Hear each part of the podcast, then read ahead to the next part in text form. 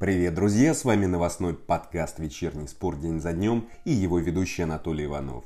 Я расскажу о главных событиях дня и о том, что нас ждет на неделе. Сегодня 12 июля, и вот что будет в этом выпуске.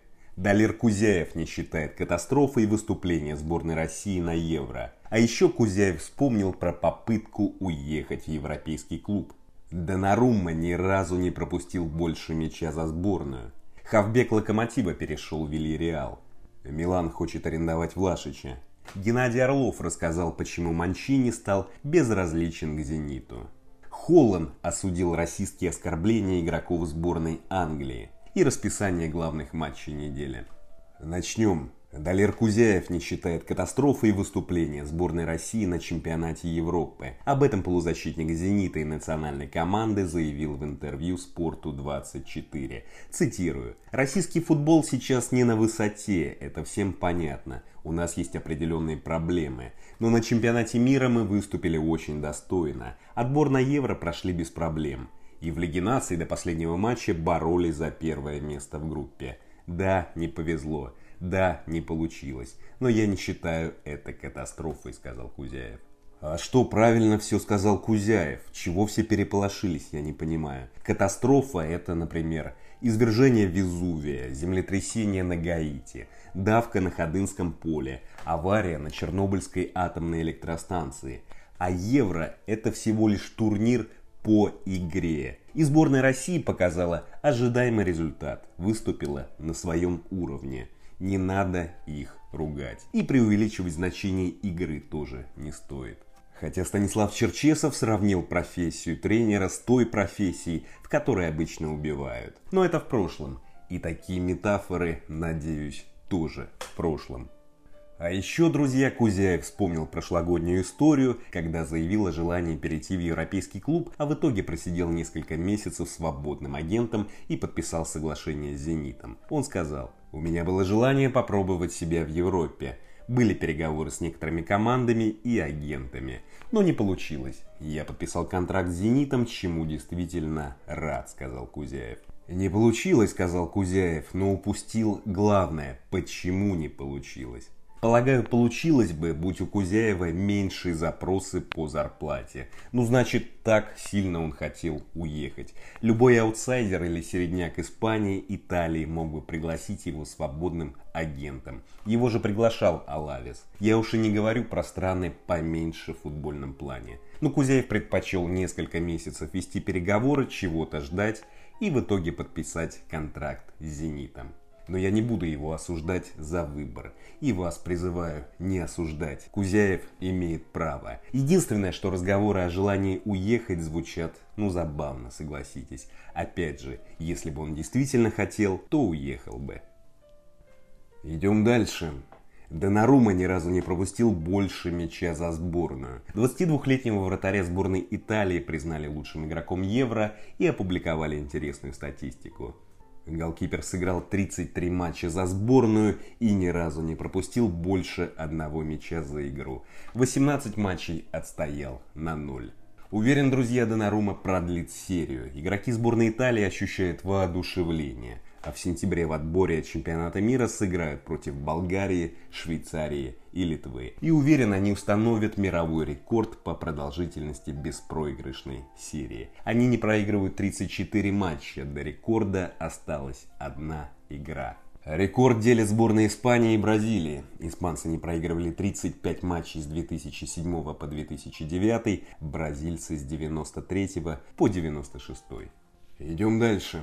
20-летний российский вингер Никита Иосифов подписал пятилетний контракт с Вильяреалом на правах свободного агента, сообщили в пресс-службе испанского клуба. Предыдущим клубом Хавбека был Локомотив. В минувшем сезоне на его счету суммарно 23 минуты в четырех матчах РПЛ. В основном он играл за Казанку. В Испании пока тоже будет играть за дубль. Что ж, любопытно, парень взял и не испугался в 20 лет уехать в Испанию. Рано? Ну, возможно, да, рано, соглашусь. В таком возрасте будет тяжело в другой стране. Но такие идеи стоит отбросить, ведь именно из-за них в России считают 24-летних футболистов молодыми и перспективными. И считает, что в более раннем возрасте рано играть в профессиональный футбол. А по поводу Хавбека воздержусь от прогнозов. Никто не знает, чем закончится этот переход. Идем дальше.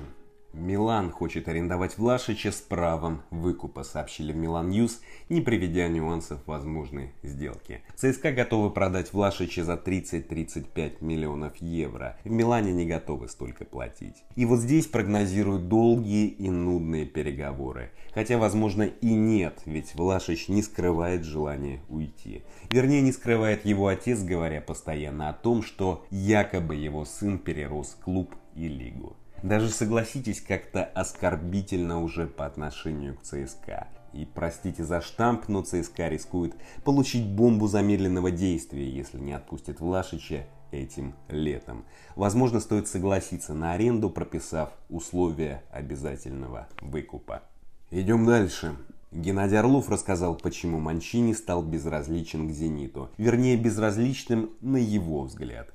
В интервью «Спорту-24» комментатор заявил, Манчини поставил в «Зените» очень высокие требования. Он влиял даже на диеты игроков с помощью поваров-итальянцев. Игроки при нем все время ели курицу. После какого-то матча Иванович даже закричал «Дайте мясо, вы издеваетесь?» Лидеры хотели послабления, Манчини хотел где-то закрутить, зажать, но потом он понял, что с этим набором игроков у него ничего не получится. И с этого момента стал безразличным к «Зениту», сказал Орлов. Знаете, друзья, если эта история правда, то она говорит не о безразличии Манчини, а о непрофессионализме игроков «Зенита». Ведь Орлов сказал, что тренер поставил, цитата, «очень высокие требования». Так ведь нужно соблюдать требования тренера. А игроки не захотели их выполнять. В любой истории не бывает одной причины. В уходе Манчини и Зенита есть несколько. Вот те, которые на поверхности. Смерть Константина Сарсании, критика Путина за игру легионерами, травмы Кокорина и Маманы, приглашение от сборной Италии, неисполненные руководством обещания на трансферном рынке – и еще множество и множество. И еще, если верить Орлову, непрофессионализм игроков, да, добавляем к этому. На мой взгляд, обе стороны, и «Зенит», и «Манчини» выиграли от разрыва контракта. Идем дальше.